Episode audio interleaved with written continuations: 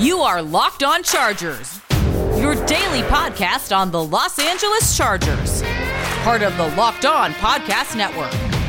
Your team every day.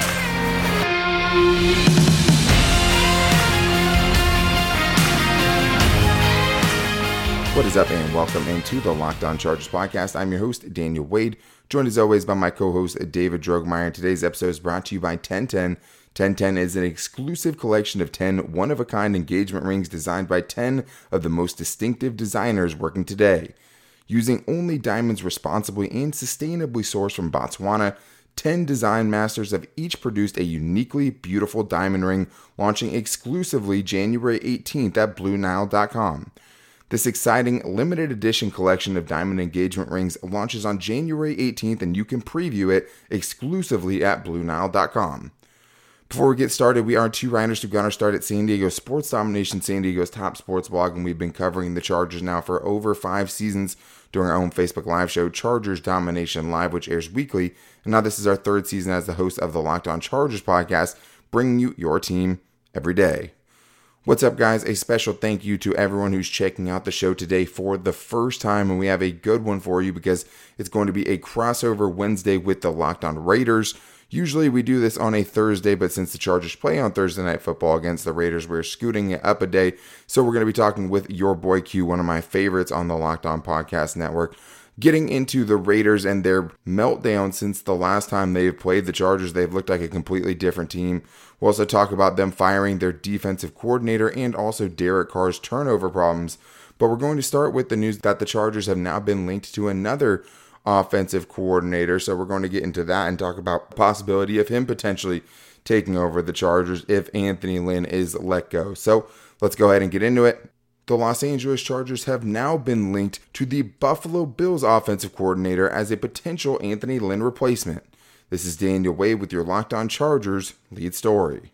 The Chargers have only been linked to one offensive coordinator and coach to potentially replace Anthony Lynn if the Chargers are to move on from him during the offseason, and that was Josh McDaniels, and it was reported by Albert Breer. But now Breer is talking about a different coach potentially taking over in Los Angeles. And Breer said on a radio interview that he thinks Brian Daboll, the Buffalo Bills offensive coordinator, would actually be a good candidate for the job, saying he and general manager Tom Telesco actually went to the same Buffalo area high school and they have the same agent.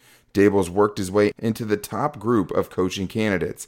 This is an especially interesting move that the Chargers could explore if they do move on from Anthony Lynn for several different reasons. And the first is seeing what Brian Daboll has been able to do with Josh Allen. Allen came out of the draft as a very, very raw prospect and a very polarizing prospect, but I think you've seen what Daboll has been able to do for him since he came in the league in 2018. And I think if the Chargers were to go this direction, they would be hoping for the same kind of ascent for Justin Herbert, who is already starting out much better than Josh Allen did. But just to give some examples of the growth of Josh Allen, in 2018, he played 12 games and only completed 52.8% of his passes and had a 3.8 interception percentage while throwing 10 touchdowns and 12 interceptions. And he only averaged six and a half yards per attempt. Now you look at what he's been able to do this season in an arguably MVP caliber season. And this year he's played 13 games with 28 touchdowns, 9 interceptions, and his touchdown percentage has rocketed up to 5.9, while his interceptions have gone down to at 1.9%.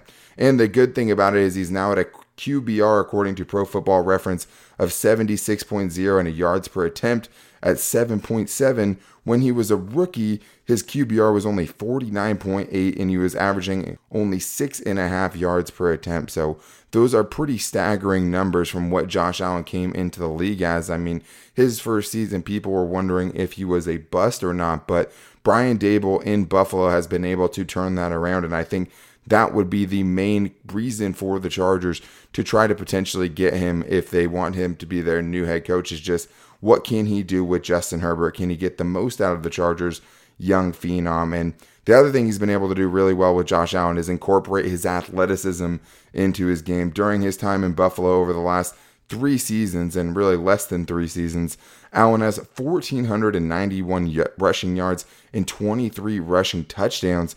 He's also averaging a respectable 5.1 yards per carry. So that could be something he could potentially look into as far as getting Justin Herbert to run the football a little bit more and help out the offense in that way. But it hasn't just been Josh Allen whose production has gone way up since joining Brian Daboll in Buffalo. Another good example is Stefon Diggs, who is eerily similar to Keenan Allen as far as production and what they've been able to do in their career as great route runners and great receivers.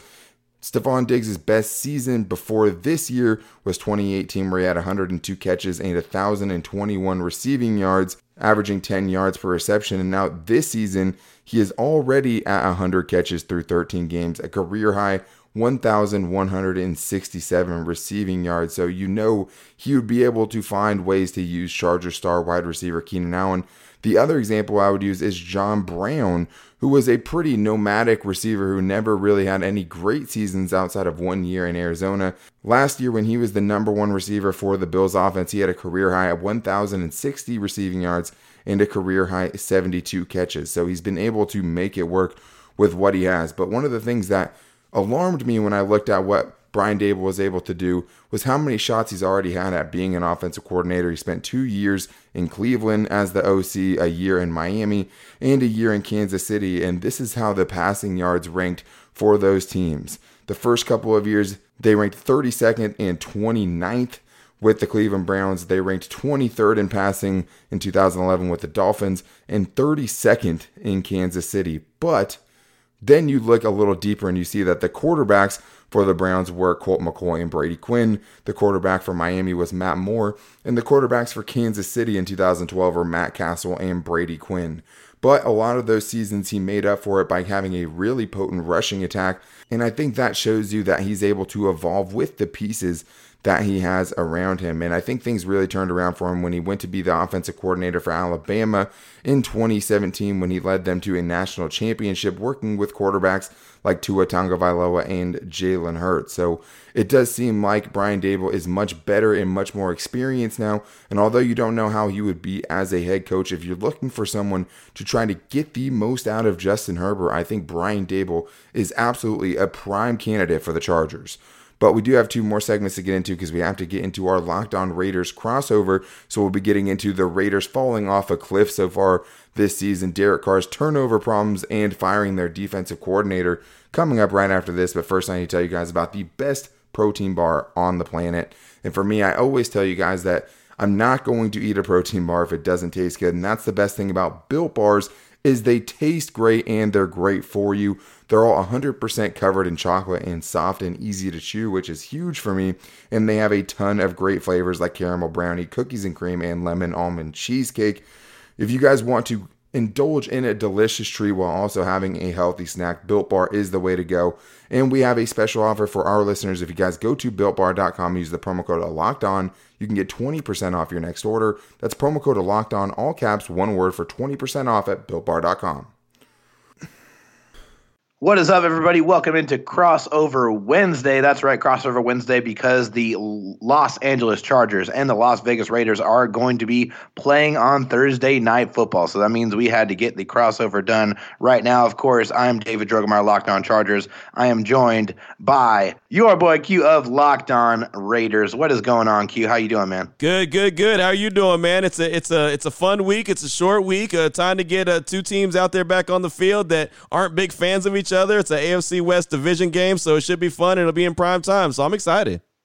No question about it, man. And hey, I mean, let's start this right here. The Raiders were six and three after you know beating the Chargers the last time they met, and they were flying high, feeling good about themselves, pushing towards the playoffs. What the hell has changed? Well, I mean, first of all, the the defense has has let itself down, has let the team down in, general, and they just haven't been playing very good ball. You know, I mean, again, you get to that six and three mark, and the Raiders were there a year ago, and uh, everyone's thinking, "Hey, man, this team is for real. This team is flying high. They're about to do some big things," and and then they just uh, went down the stretch and only won one game. Well, uh, fast forward to a year later, They're six and three after beating the Chargers, like you mentioned, and well, going into week uh, what fifteen now, they have only won one game since then. So I, I don't know that they're gonna, uh, you know, how they're gonna finish the season. They got three left, so they can go and and, and get it done and, and maybe win out and still have a, a slight possibility at the playoffs if they get some help. But uh, it's eerily similar to what uh, to what Raider fans saw in, in 2019, which is not what Raider fans wanted to see in 2020. So uh, the team overall, man, just hasn't been playing good ball. The offense has done as much as it can, but ultimately the defense has been the Achilles heel, which is the reason why Jon Gruden made the tough decision to fire his uh, defensive coordinator Paul Guenther, Sunday following the beatdown to Philip Rivers and the Colts. Philip Rivers, who you know very well.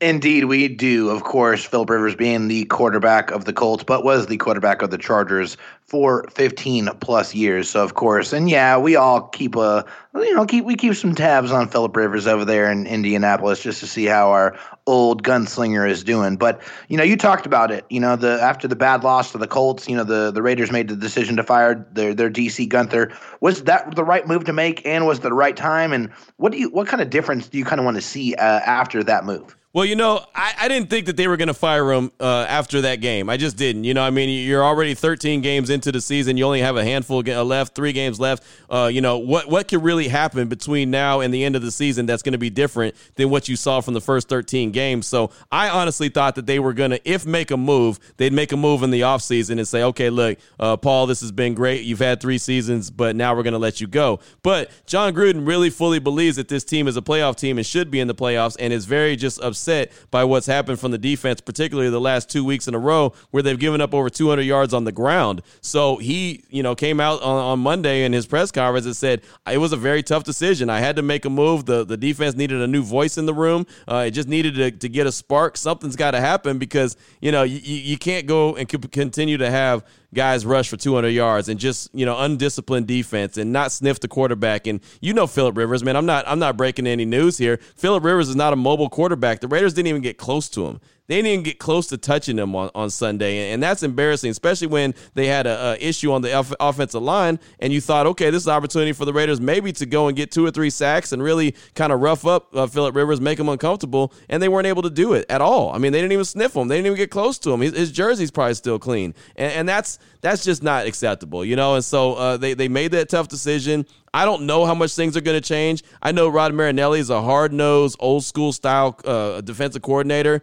uh, but I do know that he's also been the defensive line coach for the Raiders throughout the season, and the defensive line has taken a, a, a step back from what it was a year ago under Brentson Buckner. So I don't know if he, you know, who's just given up 400 yards, 400 plus yards on the ground, two weeks, you know, basically in a row total. Uh, I don't know if he's all of a sudden going to uh, do a better job with the whole defense or, or what. But you know, something's got to give. They've got to find a way to be a little bit better than what they have been. I think it all starts with effort. I really do. I know they don't have any alpha dogs on defense. They don't have a Joey Bosa. They don't have a Melvin Ingram. They don't have a you know a Derwin James. They don't have guys like that on the on the squad right now. Uh, but they do have guys that can go out there and play and just be fundamentally sound. And right now they're lacking in fundamentals. And so maybe maybe Rod Marinelli can help bring that out in them. Yeah, we'll see. I mean, that's definitely something the Charger fans have wanted to see. I mean, they wanted to see some heads roll after this very embarrassing, you know, season that we've been going through right now. But I mean, that just hasn't happened. But flipping things over to the offensive side, Derek Carr, you know, had an interception in that game against the Colts, and that was his seventh giveaway in the last three games. How frustrating is that? And how do you think they're going to go about getting that corrected? You know, I, I, don't think that that was a big deal. Uh, either one of the interceptions that he had against the Colts, honestly, I, I, I don't trip off of those. Uh, that play that was made in the end zone uh, by Kenny Moore was outstanding. I mean, that was a one-handed oh, grab. Ridiculous. Yeah, exactly. I mean, now he should have thrown it a little bit farther, and, and, Darren Waller has an easy touchdown. But if you go up there and you, as a defensive back, and you go and make a play like that with one hand, and you just bring that thing down, well, you just tip your cap and say, "Hey, nice play." You know, I mean, th- these guys are all in the NFL for a reason. They're all uh, the best of the best at one one point on their team, and so uh, that was just a hell of a play. The second interception he had, it was just you know it bounced off Jalen Richard's hands, went into the uh, the linebacker's hands. They took it back for six. Uh, I don't I don't put either one of those like a big deal on on Derek Carr. Those those turnovers, I'm not uh, I don't have a problem with. The turnovers I have a problem with is the ones if you go all the way back to the Atlanta game when he gets sacked three times and he fumbles three times and he loses it three times. That drives me crazy. That drives me up a wall. That to me is unacceptable. That's you've got to have better ball security when you're you're in the pocket. Those strip sacks are, are in my opinion, sometimes worse than interceptions are. And so those are the, the turnovers that Derek Carr has that drive me crazy. Uh, he's thrown a couple interceptions here and there. A lot of it is him just trying to make plays. So I, I don't. I, I, think for the most part he, he protects the ball as far as throwing interceptions, but he does fumble a lot in the pocket, and that's the biggest issue, especially when you got dudes and the car and the Chargers, I mean, have dudes. They got Joey Bosa, who he's going to go for the sack, but he's also going to go for the strip. He's they've got Melvin Ingram. Melvin Ingram's going to go for the sack. He's going to go for the strip. Dudes like that worry me because if they can make the pocket a little bit messy and they can get to uh, Derek Carr and bother him and start swiping at that ball, well, he's shown more times than not he'll put it on the ground, and those are the ones that I have an issue with. Yeah, definitely. I mean, you're going to have to worry about Joey Bosa, but you're not going to have to worry about Melvin Ingram. Melvin Ingram is on IR, and he's going to miss the rest of the season. So, oh, no real? worries about Melvin Ingram. Yeah, he is not going to be out when, there. When did that happen? Yeah, that happened a couple of weeks ago. Honestly, uh, he's been dealing with a knee injury for most of the year. Okay. So, uh, you know, he's been trying to fight through it. You know, he's a warrior out Yeah. there. You know the type of uh, you know mentality that he has, but he just couldn't. I mean, unfortunately, when you go on IR the second time, they can't activate you back. Right. So that effectively ended his season and might end his career as a Charger as well because he's going into unrestricted free agency after this year. Wow. Okay. Okay. Well, that that's definitely a guy, and, and I usually I'm up to date on that, and I didn't realize that he was already on IR. So okay. Well, that's one guy that's not there, but Joey Bosa is definitely a dude. Oh, Joey Bosa is that dude. I mean, Joey Bosa is a, a phenomenal defensive lineman. He's really one of the most complete defensive linemen out there. I mean, a guy that plays the pass and the run equally as stout. But moving on, you know, news came out for the Raiders that Henry Ruggs, their speedster, their young phenom out there, was added to the COVID 19 list. How big of a loss for that going into this game on Thursday night? Statistically wise, it's not a big loss because if you look at his numbers, he hasn't done a whole lot this season. Uh, but I, I, think that his presence is definitely felt. I mean, he only has 23 catches and 414 yards and a couple TDs on the season. And so that's not overwhelming. That's not like he's just, you know, he's pulling Keenan Allen type numbers. But with that being said, that speed keeps defenses honest. I mean, it really does. And uh, even though he's not out there to be a major decoy, at the same time, he helps keep the, the, the box uh, a little bit cleaner for Josh Jacobs to have uh, more run lanes and and Devontae Booker to have more run lanes. And unfortunately, he won't be out there for that. It's another one of the Raiders that have come, you know, hit the COVID 19 reserve list. That's unfortunate. So, all in all, I would say it's a big hit, but statistically, it's not a big hit. So, I, know some people will look at it and be like, oh, who cares? No big deal. He ain't doing nothing anyway. But if you really look at the nuts and bolts of the game and the scheme and, and what he brings to the table, just being on the field, it, it, it's a big deal to have any guy uh, go down that, that, that has his speed that he has. Well, I mean, yeah, just look at Tyreek Hill and what he does to open things up for the Kansas City Chiefs offense. Right. I mean, that speed is unreal, and just the threat of that speed will make you change the type of defense you're going to play. So that's why we were very worried about it. I mean, got to be honest, the, the guy can stretch the field, and you know he can go from one side to the other in, in a flash. But you know, I know this is a bit of an obvious question, but we're going to finish it with this. I mean, is this a must-win game for the Raiders on Thursday night? Yeah, the next three are. I mean, it's just it's, it's simple as that. The, the next three are all must wins because the ultimate goal is to get into the playoffs. And if that's the expectation, and that's the expectation I had going into the 2020 season, is that the third year under Jon Gruden, they should expect to make the playoffs. I just I don't see why they shouldn't, you know. And and I know there's a lot of excuses out there. Well, COVID's been an issue. Well, they've had a lot of guys injured. Well, they don't have this. Well, they don't have that. Look, that's across the board in the NFL. There's a lot of everybody dealing with COVID. There's a lot of people dealing with injuries. There's a lot of people that don't have fans in the stands. There's a lot of people that are uncomfortable with their situation. I get it, you know, but at the end of the day, it's all about W's and L's. And in the in the NFL, it's a win or lose league. You know, you either win or you don't. And so the Raiders haven't won enough. And so now they've put themselves, they backed themselves into a corner where it is you've got to win out and you've got to help uh, look for some hope you know, or help. You know i thought that uh, monday night the ravens uh, were going to lose to to the browns and i was thinking that that was going to be their crack in the armor to be able to get slide into the, the to the playoffs with three wins. Uh, but ultimately Baltimore ended up winning that outstanding game. So uh, yeah, that, that didn't happen. So now they're going to need some help some somewhere else. Baltimore's going to have to lose a game against you know easy teams, and I say easy teams. There's no real easy game in the league, but the Jaguars, the G-men, and and the Bengals. So you know they have a very favorable uh, you know a, a, a schedule going down the stretch. So it should be interesting. But yeah, as far as to answer your question in a long-winded roundabout way, yeah, uh, it's absolutely 100% a must-win game. Uh, the next three are for the silver and black if they if they want to have an opportunity to play in the postseason.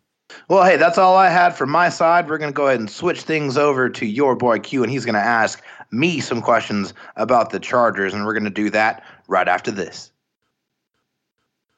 Welcome back. This is the crossover edition. Raiders, Chargers, Week 15 action, prime time. What else do you really want, right? Uh, AFC West opponents. So it should be a fun game. Already played once this season. The Raiders came out with the victory. What will happen in the second time around at Allegiant Stadium in Las Vegas? I'm your boy Q here to help me break down this game. Of course, uh, host of the Locked On Chargers, uh, David Drogemeyer. You can find him on Twitter at DDRO Sports. That's at DDRO Sports. And David, thank you so much for your time, man. It's always good catching up with you, talking a little Chargers, talk a little Raiders. And before we get into the nuts and bolts of the game, before we get into the players, what is going on with the head coach, with the man in charge, the dude on the sideline, Anthony Lynn? Uh, there was a time a couple weeks ago where it looked like the Chargers just completely quit on Anthony Lynn. Then all of a sudden they bounce back and they get a victory and look like they're fighting for Anthony Lynn. So, what is the latest and the greatest with the status of the head coach, Anthony Lynn?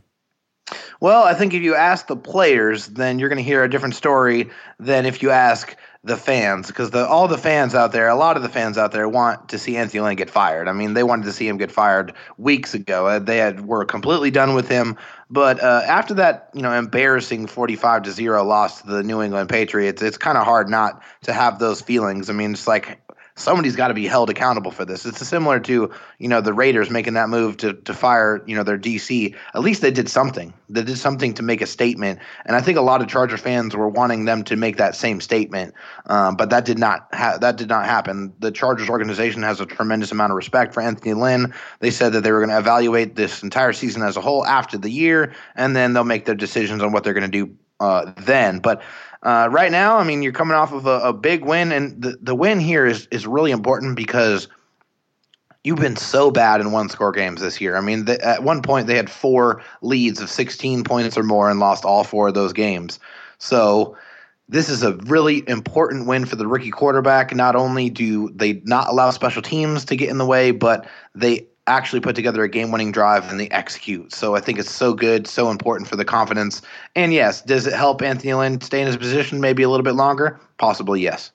Well, you mentioned the, the rookie quarterback and Justin Herbert. He's a guy I've been very impressed with. Uh, honestly, he easily could have been the number one overall uh, pick at quarterback, and I don't think anyone would have questioned it. I mean, he's been playing really, really well all season long. Even in the first game against the, the Raiders, that went down to the very, very. I mean, you couldn't go no farther. I mean, it went down to the last second, and then there was zeros on the clock, and there was still a little indecision on who won the game until it went to replay. So, how have you seen uh-huh. Justin Herbert? Uh, take the starting role from Tyrod Taylor by no fault of Tyrod Taylor's, but when he first took that role to where he is right now, how have you seen this young man grow? I mean, it's a great question. I think that you've seen, you know, in the beginning with Justin Herbert that he knew he had a big arm and that he was going to take some chances, right? And you know, he made some mistakes taking some chances, you know, throwing across his body or trying to fit it into small windows, which I mean, a couple of times that's worked, but a couple of times he's thrown really bad interceptions and cost his team the game. So the one thing that I really appreciated from Justin Herbert from week to week is that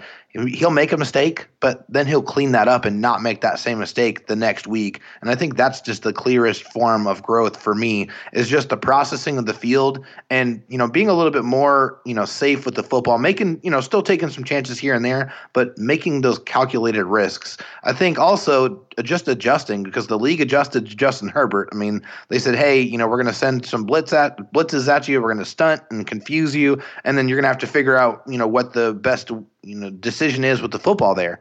And so you know it took a couple weeks for them to figure out a game plan to help him, um, and for him to get comfortable adjusting. But I feel like he has done that. So the fact that he's been able to make mistakes and adjust and get better, that is what's given me so much confidence and so much excitement for the future for Justin Herbert. And if I remember correctly, the first game, the first time the Raiders played the Chargers, Austin Ekeler did not play. Wasn't he out? Correct.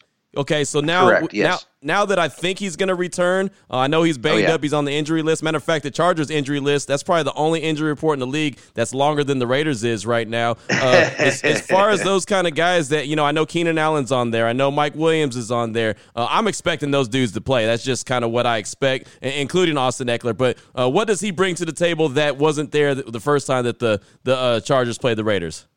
I mean, a true catalyst, a guy that's just so efficient uh, with the football, a guy that's so dynamic in the open field. Yeah, he's a, a diminutive guy. I mean, he's five foot seven or so, but this guy packs a punch. He is pound for pound one of the strongest players on this team. I mean, period. I mean, he breaks tackles. He he is so hard to bring to the ground. And the, the thing is, is what makes him so dangerous is he is just as good of a pass catcher as he is a running back. He's the best running back on that team and one of the best pass catchers on that team, period, regardless of position. So he's just so dynamic because you get him the football and you can almost guarantee he's getting five or six yards. He's going to break tackles. He's going to make people miss that kind of just outlet, that security blanket that is not named Keenan Allen, uh, is what was so important and what makes Austin Ekeler so dynamic is just his ability to impact the game.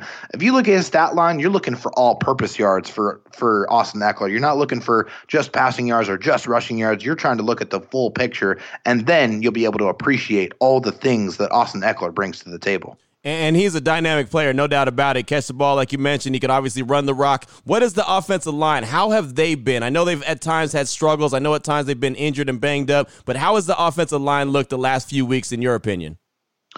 They've looked pretty shaky to me, uh, honestly. I mean, especially against the Patriots. Uh, I mean, against the Bills as well. They brought pressure a lot. I mean, did a lot of stunts, and that confused the offensive line quite a bit. And I think you saw the Chargers adjust when they you know played their last opponent you know did a lot of screen passes got the ball out, out quickly against the falcons to try to slow down that pass rush. And yeah maybe that dominated a little bit too much of the game plan but it was effective. I mean they rarely got any pressure on justin herbert and it did help out the offensive line. And i think that was by design because they have had a lot of trouble with communication and it's just a lack of like uh, overall talent. I mean they first of all have been extremely injured, but also, I mean, on the offensive line, you need chemistry. You, you need time. You got to be there and be able to think and feel and experience that with next to the people that you're playing with. I mean, that's just so important for that to be built. And it's really hard when they're cycling bodies in and out at multiple different positions to get that chemistry that is so essential to to good offensive line play. I mean, the Raiders have a phenomenal offensive line. They have had that for a long time, but they've also invested the amount of money that it takes to get a good offensive line. The Chargers have not, and it shows because they just have a lack of talent on the offensive line. Well, I mean, if the Raiders decide that they want to go out there and give an extreme effort, maybe that's an area that they could try to exploit them is on that offensive line. Maybe get some pressure on Justin Herbert, who, uh, unlike Philip Rivers, is a guy who can move around and get up out of the pocket and do what he has to do. Now, let me go ahead and flip over to the defensive side of things because that's obviously very important, a very important element uh, in this game, and it's led by Gus Bradley, the defensive coordinator. And normally his defenses are really, you know, spot on and, and really, really good. But uh, again, going even back to the Patriots game, man, just got blown out. It almost looks like the, the team quit on, on, on the on the coaching staff. Uh, what has been the biggest issue, in your opinion, uh, from Gus Bradley's defense, at least especially lately? Well, I mean, I think it's the bend but don't break defense, but they're breaking. I mean, you're not you're supposed to bend, but you're not supposed to break. You're supposed to limit the explosive plays. You're supposed to not get beat over the top. You're supposed to, you know, you know, really get stout in the red zone, but they've allowed I think 16 or 17 straight goal to go situations to to end up in touchdowns. So I think that's been one of the biggest deficiencies is the red zone defense and just getting burned. I mean Casey Hayward, uh, it's very uncharacteristic of him, but he's got burned like four or five times, 40 plus yards and, and big, giving up big touchdowns, which is, like I said, just not like Casey. He's, you know, a silent assassin out there, one of the best DBs in the league and doesn't get a lot of credit for it. But it seems like, you know, Father Time is starting to catch up with Casey. I hate to see that because he's such a, you know, tenacious, you know, a really effective football player and has been, and was a great pickup for the Chargers. But it seems like he's starting to slow down a little bit. But as a whole, I mean, that's the, that's the problem with the defense. Not getting a lot of pressure on the quarterback, giving up a ton of rushing yards, and not being stout enough in the red zone. I mean, those are the, the things that have caused this Chargers defense not to be as good as it can be.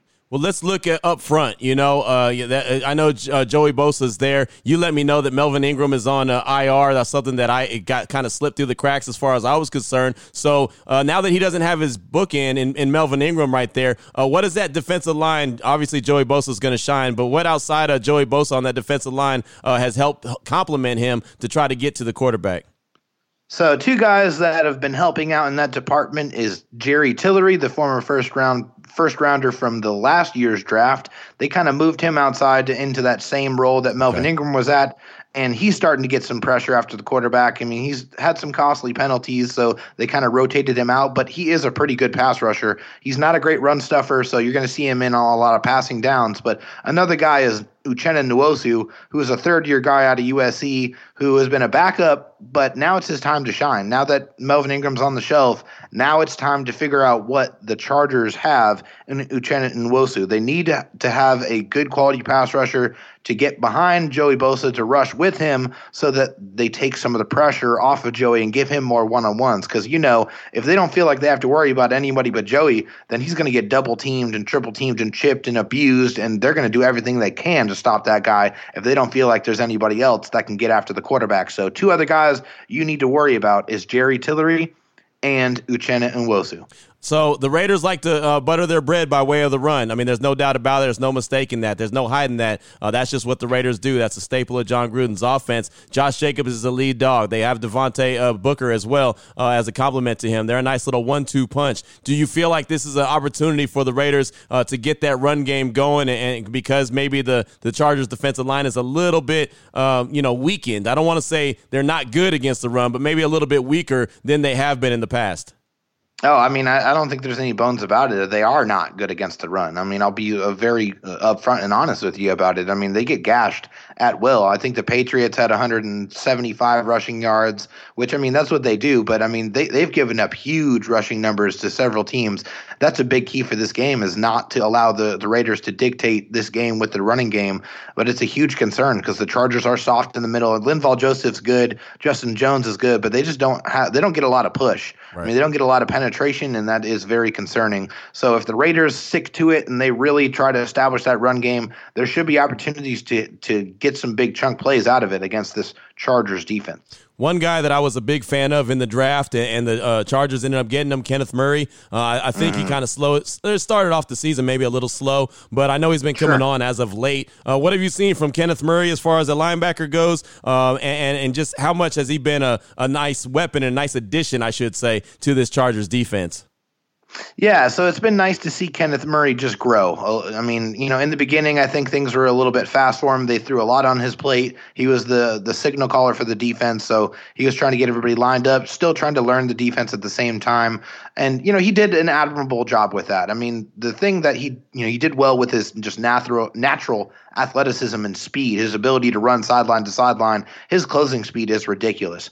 But the, what the Chargers did the last couple of games is take that play calling responsibility off of him and give it to Nick Vigil, a veteran, you yeah. know, a guy that has been in the league for quite a while. You know, he understands the defenses, he knows what he's doing out there, and that al- allows Kenneth Murray to go out there and just play fast and play physical. You know, diagnose a play and go attack. That is when he is at his best. He got had a 14 tackle game against the Patriots. So it's probably the only thing that went well, and a sack. I mean, they actually sent him after the quarterback, which we've been clamoring for, and he did extremely well doing that. So Kenneth Murray is getting better week after week after week. I love that they took some responsibility away from from him that will allow him to go out there and play as fast and physical as he is capable of.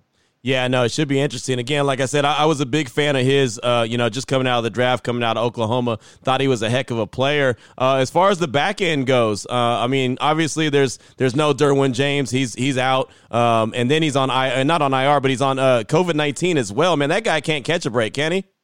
No, no, he's no, he can't. I mean, he missed the whole season, and yeah, now he's on the COVID list. It, it's kind of like, man, you know, he's got so much talent, he's so uh, such an incredible player, and you just want to see him on the field, but he just hasn't been able to catch a break. No, he, he really can't. Uh, so what about uh, you know uh, Nasir Adderley and then Rayshawn Jenkins on the back end? Are are they doing a good job to at least you know fill that void that Derwin James had while he was there? So I mean, Nas is you know he, he's he's learning a lot. I mean, he, this is really his his his first year in the league. He pretty much redshirted his whole first year. He was injured, and so he didn't get a lot uh, into the defense. He didn't get a lot of opportunities because he just couldn't get right.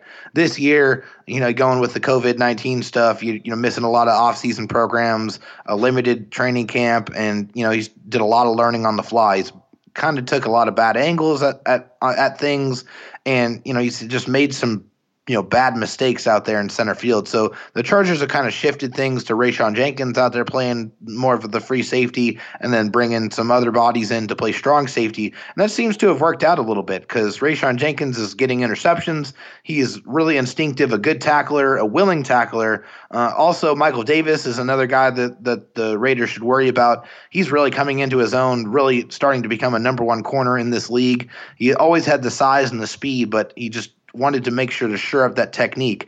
Now he has done that, and he is getting more confident because he's picking off the ball. He has three interceptions on the year. So Michael Davis and Rayshawn Jenkins are both really setting themselves up to get a nice payday at the end of the year. Nice, nothing wrong with that. a good payday. I mean, that's that's what players do. They shine, right? Don't they shine during uh, contract years and contract moments? Absolutely, man. This is it, right? This is hey, let me put everything I can on tape to get as many Benjamins as I possibly can. Exactly, exactly. And I gotta I gotta ask you a couple more questions. And, and I forgot about this when I was talking about the linebackers, but Malik Jefferson, man, he's a guy from UT. He's a guy that I've had my eye on for a long time. Obviously, I'm sitting in Texas, so covering the college game. Uh, he was a big shot coming out of high school. He had a lot of hype at UT and really didn't live up to it. The Cincinnati Bengals drafted him in the fourth round. He's now on the roster for the Chargers. And and I don't know the answer to this, but what has he brought to the table for for the Char- Chargers, if anything? Yeah, so Malik Jefferson hasn't got a lot of play with the starters or on defense very much at all. He's really just been a special teamer okay. for the Chargers. You know, he's been on kick teams and punt teams, but I mean, he, he's only came in when the Chargers were really bare, and that only happened a couple of times. So he has not been on the field very much for the Chargers this year. Okay, that's that's about right. That's kind of where I thought his uh, his career was going anyway. Is just you know in in Cincinnati again a fourth round draft pick. He just he was okay. He was okay at yeah. Texas. He's just he's basically that's what he is as a player. Okay, I just I was wondering if maybe getting in a new scene, uh, getting into a new scheme, maybe change things up for him. But it sounds like he's a special teams player at best, and that's just kind of what he's going to be. So, fi- final question for you: as far as this game goes, man, what's your gut feeling? You know, the the uh, Raiders squeaked it out last time against the Chargers. Uh, last second had to go to replay. Thought that they had the Chargers thought they had to win, and they didn't. Uh, it just it was crazy the way that that game ended. Uh, how do you think this one shakes out? Well, I mean that's a great question. I, am not going to get into a prediction because we do that uh, on on our show on wins or the day before the game, so I'm not going to do quite that. But okay. I will say this: for the Chargers, if they are able to establish a little bit of a run game and set up the play action off of that and attack that Raiders secondary and you know really get some chunk plays going, you know that's when they're at their best.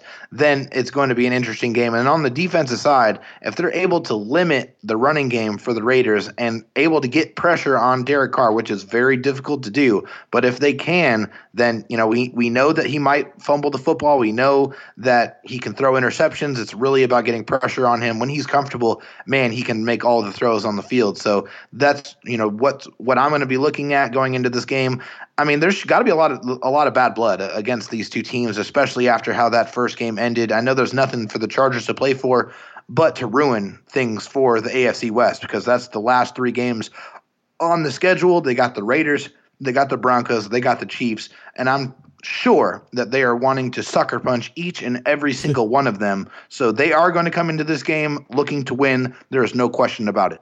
Yeah, it's going to be fun, man. It's definitely going to be fun. Uh, it's always fun when the Raiders and Chargers get together. The only shame is there's no fans there, just like there was no fans there at SoFi earlier on in the year. But uh, please believe with those two beautiful new stadiums, man, there's going to be plenty of years of a lot of fans yelling and screaming at the game and, and cheering and, and, having good times in that stadium once uh, everything starts to get back to somewhat normal, if that's uh, around the corner anytime soon. So it's going to be a fun game, man. I'm very excited about it. That's David Drogemeyer. You can find him on Twitter at DD RO Sports. That's at DDRO Sports, one of the hosts of Locked On Chargers. Uh, a guy I consider a buddy, man, a good dude, uh, knows his stuff, and, and, is, is here with us today uh, talking Chargers and Raiders. David, thank you so much for your time, my man. I definitely appreciate you. Enjoy the game on, on, on Sunday, on Thursday.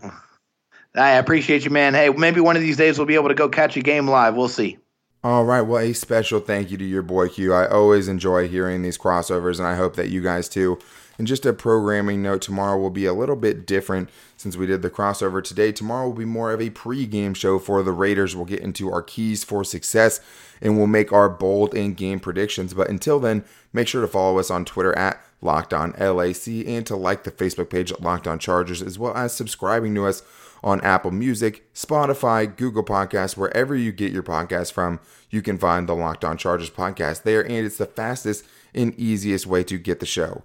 If you guys want to get on the voicemail show next, if you guys want to get on the next voicemail show, the number is 323 524 7924 with a condensed week this week. I'm not sure we'll get to them, but next week we absolutely will. So we'll be back with you guys tomorrow for our Raiders pregame show. Until then, take it easy and go Bolts.